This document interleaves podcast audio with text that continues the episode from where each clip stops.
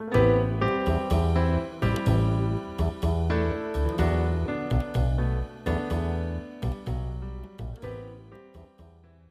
さん、こんにちは。日本語便利貼り第26回始めたいと思います。ホストは日本で人材メディアを運営するジョブメンタのマリと台湾人日本語教師のリタです。マリさん、今日のテーマは何ですか？今日のテーマは裏紙です。文字などが書かれたり印刷されたりしている紙の裏側の白紙部分を指します。裏紙を使ってコピーを取ったりメモ用紙として使われたりします。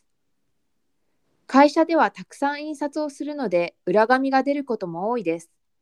では実際に会社の中でこの言葉が使われるシーンを想定してロールプレイをしてみましょう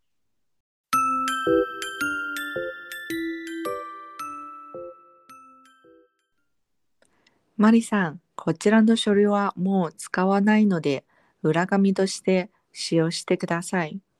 でも、取引先に対して裏紙を使うと失礼なので、注意して利用するようにしてくださいね。う。わかりました。裏紙ボックスに入れておきます。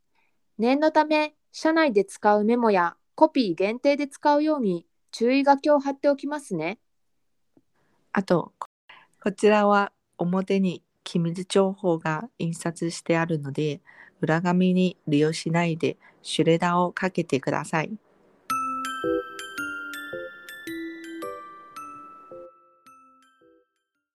皆さん、いかがでしたか？オフィス内で使われる日本語なので、しっかり意味を理解しておきましょう。それでは本日もありがとうございました。次回の配信は金曜日です。皆さん、ぜひ聞いてくださいね。また次回お会いしましょう。